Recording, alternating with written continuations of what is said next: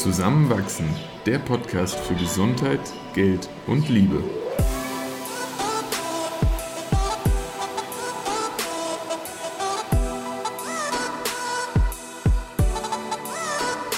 Herzlich willkommen zu einer neuen Folge von Zusammenwachsen. In dieser Episode geht es in den zweiten Teil von Christophs Erfahrungen bei der Insight-Konferenz in Berlin. Viel Spaß beim Zuhören. Letzte Woche habe ich ja ein paar Eindrücke von der Insight-Konferenz geteilt und heute knüpfen wir daran nochmal an, weil da noch ein paar berichtenswerte Sachen sind und du vielleicht auch noch ein paar offene Fragen hast. Mm, vorher mal eine Frage an dich. Warst du eigentlich schon mal auf irgendeiner Konferenz? Ja, ich war auf eigentlich ziemlich vielen Konferenzen, weil 2017, und das habe ich in der Folge, wo es um meine Selbstständigkeit auch ging, erwähnt, dass ich eine Studentenkonferenz für Entrepreneurship organisiert habe. Und im Rahmen dessen waren wir auf sehr vielen Konferenzen, auf, der, auf dem Idea Lab an der WHU, wir waren in St. Gallen auf, der, auf dem Start Summit, wir waren auch in, im Silicon Valley auf einer Konferenz von Startup Grind und seitdem war ich auch immer wieder mal auf Konferenzen von SAP mal auf einer, die hieß irgendwie Success Factors und hm, wurde noch.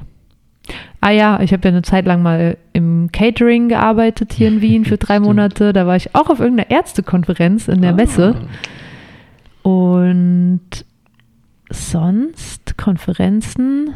Oh ja, ich habe äh, in Shanghai eine Konferenz organisiert. Mhm für alle Banken im Asienraum von der Commerzbank. Zusammen, ja. ja, also es gab schon einige Konferenzen, aber ich glaube, keine war in die Richtung gehend, wie die du jetzt erlebt hast. Ja, vor allem fachlich jetzt meinst du, ne? Ja, voll. Aber auch so vom Setting, glaube ich. Okay. Weil es ging ja jetzt bei dir weniger um, ich meine, die Sachen, wo ich war, das waren halt schon eigentlich alles so BWL-Konferenzen. Mhm. Und ich glaube, es ist doch nochmal ein ganz anderer Umgangston und auch einfach ein anderer Schlag Mensch bei, bei so einem ja. Thema wie Augmented Psychotherapy. Ja, das wäre wär jetzt so die nächste Frage gewesen. Also, da, da, waren bestimmt auch Konferenzen oder Momente dabei, von denen du im Nachhinein sehr begeistert warst. Mhm. Was, was waren diese? Was hat das dann irgendwie besonders gemacht in den Fällen? Besonders reich, besonders gut, besonders lehrreich? wir hatten ja auch drüber geredet, bevor du nach Berlin losgefahren bist, so wie das so für dich wird. Mhm. Und ich habe ja auch noch gesagt, was ich immer besonders wertvoll fand. Und das war tatsächlich weniger die Vorträge selbst. Ja, da sind irgendwie auch Sachen hängen geblieben und gute Gedankenimpulse. Aber was diese Konferenzen so wertvoll gemacht hat, war eigentlich, waren eigentlich die Menschen, die man dort getroffen hat. Okay. Ja. Die Gespräche, die man hatte und dann aber vor allem auch, was sich aus den Gesprächen heraus ergeben hat. Sei es jetzt, dass man sich erstmal einfach nur gegenseitig auf irgendeiner Plattform gefolgt ist und dann den Werdegang verfolgt hat und irgendwann auf einmal am selben Punkt war.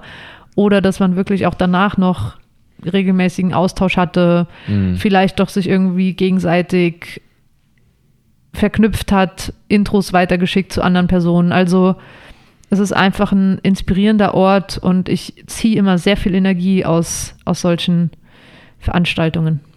Was, was war für dich am wertvollsten, würdest du jetzt sagen?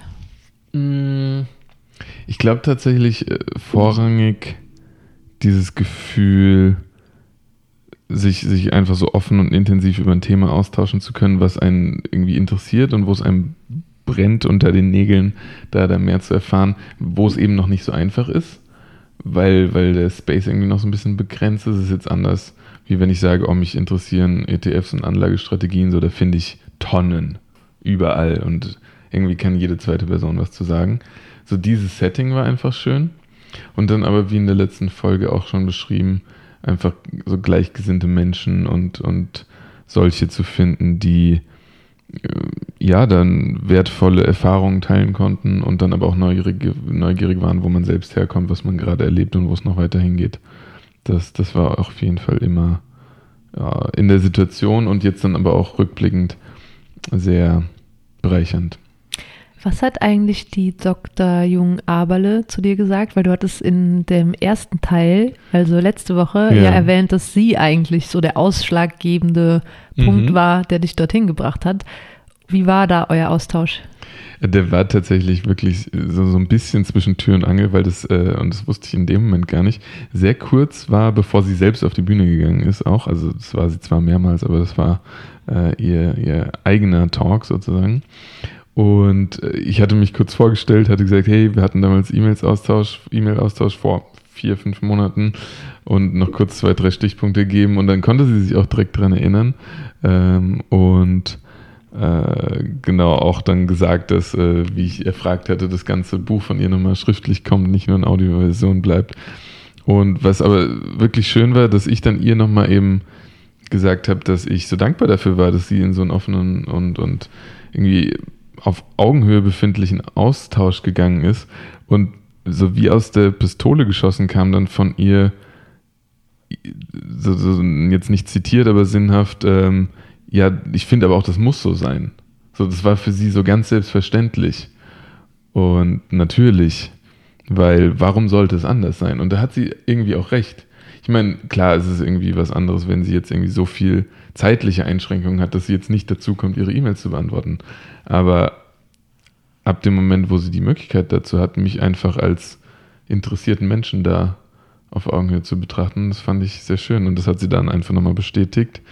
Und da bin ich sehr dankbar für. Hm. Ja. Und wenn du jetzt so an die Vorträge zurückdenkst, was war so dein Lieblingsvortrag? Ganz schwierig. Vielleicht aber muss man es auch in Lieblingsvortragende. Ja, ich wollte gerade sagen, vielleicht muss man es in zwei Kategorien teilen. Einerseits Vortragender, Vortragende hm. und andererseits das Thema, was dich so am meisten mitgerissen hat. Ja. Also, ich finde Ersteres einfacher, weil ich irgendwie eine klare Lieblingsvortragende habe. Und zwar ist das äh, Dr. Martha Havenick. Äh, sie, und äh, das macht es jetzt fast ein bisschen besonders, beschäftigt sich aber gar nicht unbedingt nur mit äh, Psychedelics, sondern hat einen Schwerpunkt auf Breathwork. Also sie beschäftigt sich viel mit Holotropen oder verbundenem Atmen. Und hat definitiv auch meine Neugier da so ein bisschen geweckt. Also wir, wir, hatten da ja tatsächlich vor ein paar Wochen mal so ganz kurz drüber gesprochen und beide noch keine Erfahrungen mitgemacht. Oh ja, ich habe einmal ein Breathwork-Wochenende. Ja. Ah, ja. Aber ich will dich jetzt nicht unterbrechen, bitte erzähl weiter. Ähm, ja, auf jeden Fall ist sie zu Anfang sehr, sehr wissenschaftlich eingestiegen, ähm, hat so ein bisschen die, die Grundlagen äh, dieser, dieser Techniken aufgetan und auch so die Vermutungen, die im Moment bestehen, warum bestimmte Effekte äh, zu, zustande kommen. Und nur um das mal zu verstehen, also vor allem jetzt holotropes Atmen, ähm, ist eine Technik des Atmens, die von Stanislav Grof und seiner Frau entwickelt wurde. Und zwar zu der Zeit, als in den USA die Psychotherapie mit LSD verboten wurde. Und er nach einer Alternative gesucht hat, zusammen mit seiner Frau, seine Patienten und Patientinnen weiter behandeln zu können. Abgesehen von klassischer Gesprächstherapie und, und den bestehenden psychiatrischen Medikamenten und Verfahren. Und ich bin nicht in der Position, jetzt genau zu sagen, wie das funktioniert, aber es ist eine Form der Hyperventilation, eine Form des Weglassens von Pausen während dem Atmen, ist sehr zirkulär und man schafft es wohl wirklich in veränderte Bewusstseinszustände zu kommen und ja, Sinneseindrücke auf eine eindrucksvolle Art zu verschieben auch. Und äh, auf, auf diese Erfahrungen und auf die Möglichkeiten dessen ist sie in ihrem Talk eingegangen. Und sie hat aber so eine, das wurde in verschiedenen Panel-Diskussionen, an denen sie teilgenommen hat, sie, sie hat einen Eindruck gemacht, als wäre sie einfach wahnsinnig gut darin, Menschen zu verstehen und hat sich selbst auch so menschlich gegeben. So, sie hat, das fing an mit so ganz rationalen Sachen wie komplexe Dinge einfach erklärt und dann aber auch bei, bei Fragen, die ihr gestellt wurden, immer versucht, möglichst viele Sichtweisen und Meinungen mit in ihre Antwort hineinzunehmen und nicht um es allen recht zu machen, sondern einfach um das möglichst komplett kompletteste Bild dazu zeichnen. Und das war, war irgendwo sehr berührend. Und sie hatte noch eine ganz spannende These, die, die aufbauend ist auf eine Studie unter anderem von äh, Robin Card Harris, ein sehr berühmter Forscher aus London, wo es um mm, Pivotal Mental States geht, also Extremsituationen, in denen bestimmte Fähigkeiten unseres Körpers verstärkt oder eben heruntergefahren werden und Situationen, denen man sich theoretisch auch freiwillig aussetzen kann. Und das Ganze baut eigentlich auf Erfahrungsberichten auf, wo Menschen unfreiwillig in extremen Situationen waren, vielleicht auch Situationen, wo sie Todesangst hatten und dann aber Veränderungen in sich selbst im Nachhinein bemerkt haben. Und jetzt kam eben die Frage auf, ist vielleicht zum Beispiel holotropes Atmen so eine Extremsituation, in der wir uns bewusst äh, in einen Zustand bringen, in dem wir auf das eigentlich unbeeinflussbare autonome Nervensystem Einfluss nehmen und den Körper in einen Zustand versetzen, in diesem Moment viel mehr aufzunehmen, zu verarbeiten, durchzuleben, irgendwie in diesem Moment zu wachsen und, und sich selbst vielleicht auch zu therapieren. Und äh, erste Studien zeigen wirklich, dass das extreme und teilweise auch extrem stressige Situationen uns eben zu ungeahnten Dingen befähigen. Und ich finde diesen Gedanken aber so spannend, dass es uns ja frei steht, wie oft wir sowas durchleben wollen, wenn wir die Werkzeuge an die Hand bekommen, mhm. äh, uns da hinein und aber auch wieder hinausziehen zu können. Mhm. Und dann, dann eigentlich durch eine Entscheidung, die im Kopf stattfindet, den, den Körper in einen Zustand zu versetzen, heilen zu können, mhm.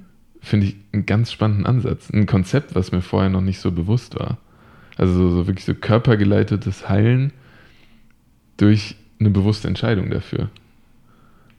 Und das war auch so, so der Kernpunkt, den ich aus ihrem Vortrag mitgenommen habe, diese, diesen Gedankengang einfach nochmal weiterzugehen und zu schauen, was es da vielleicht auch für Möglichkeiten für einen selbst gibt, in die man mal hinein äh, schauen möchte. Ja.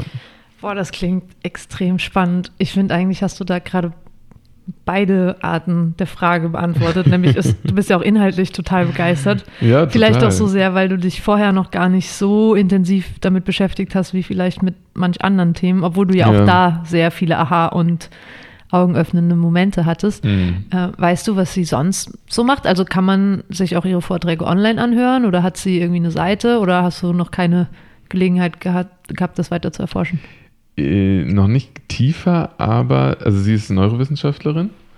Und was ich beim ersten Googlen von ihr, aber dann, dann nur wirklich ganz kurz gesehen habe, sie hat sogar eine Gaststelle an unserer ehemaligen Universität, der Goethe-Universität in Frankfurt. Aber am Lehrstuhl für Neurowissenschaften? Ja, ja.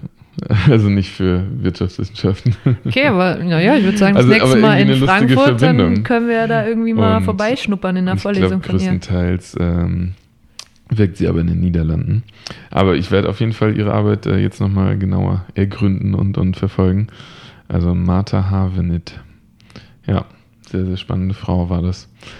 Und was mir jetzt gerade noch kommt, wo du dann aber auch so, so beeindruckende Vorträge angesprochen äh, hast, ich fand teilweise wirklich auch so, so Diskussionen auf der Bühne, die dann freier assoziieren konnten, natürlich auch als ein vorgegebenes Thema, spannender, weil dort gefühlt mehr echte Ideen aufkamen. Also zum Beispiel gab es ganz am Ende eine Diskussion, äh, wo es dann auch so um die Zukunft ging und, und natürlich kamen dann Themen auf wie, ja, wann, wann kann man das aus, aus rechtlicher Sicht alles implementieren und ähnliches. Aber dann kam zum Beispiel eine Frage auf, von der ich mich dann in dem Moment selbst gewundert habe, dass sie vorher noch gar nicht thematisiert wurde. Was ist mit Kindern? Weil die, die, die haben überhaupt keine Rolle vorher auch in den Vorträgen gespielt. Darf man Kindern psychedelische Substanzen geben? Und dann kam sehr schnell auf möglich schon, weil es gibt ganz viele Völker und Kulturen, in denen das seit Jahrtausenden völlig normal ist. Ich erinnere mich auch gerade daran, ich war ja in äh, Mexiko im Januar und in der Schwitzhütte mit mhm. einem Schaman. Mhm. Und unter anderem war da auch eine Family dabei mit einer sechsjährigen Tochter, die da auch einfach total selbstverständlich ja. mit in dieser Schwitzhütte war und teilweise auch Planta Medicina, irgendwelche Pflanzenmedizin genommen hat. Und ich dachte mir in dem Moment so, okay. Und habe auch danach die Eltern drauf angesprochen. Ja. Und die meinten aber, ja, das ist ja mhm. überliefert so. Und deshalb ist das ein kurzes Beispiel, was mir in den Kopf gepoppt ist, als du das gerade erwähnt hast. Aber genau sowas wurde dann auch angeführt. Und das ist natürlich eine, eine schwierige Überlegung, weil zu sagen, ja, gar kein Problem, weil haben andere schon immer so gemacht. Ah, wissen wir aus vielen Diskussionen heute, ist keine Argumentation, auf der man jetzt irgendwie alles abwälzen kann. Aber es ist ein Punkt, der, der irgendwie valide angeführt werden kann. Aber weil man dann in dem Moment natürlich auch ohne irgendwie jetzt richtige Daten oder so diese Frage nicht weiter beantworten konnte und nur noch von einer Seite aufkam, dass es Gesundheitsbehörden gibt, die bei der Etablierung einer Therapieform auch wollen, dass es danach an Kindern zumindest getestet wird, aber geschenkt, kam die Idee auf, ähm, sagt dir das Münchhausen bei Proxy-Syndrom was? Oh ja, du hast mir das irgendwann mal erklärt, aber. Also das Münchhausen-Syndrom ist ja vorzugeben, dass man an einer Krankheit oder an irgendwelchen Beschwerden leidet, um ja, sich in den Mittelpunkt zu stellen, um Mitleid zu bekommen, um Aufmerksamkeit zu bekommen. Das ist Münchhausen-Syndrom. Das Münchhausen bei Proxy-Syndrom ist wirklich schlimm, weil der, der, der klassische Fall, das gibt es natürlich auch in anderen Konstellationen, Mütter ihre Kinder schädigen, oft vergiften, teilweise verletzen und die Kinder dann die Behandlung erhalten, hoffentlich, die, die äh, sie brauchen.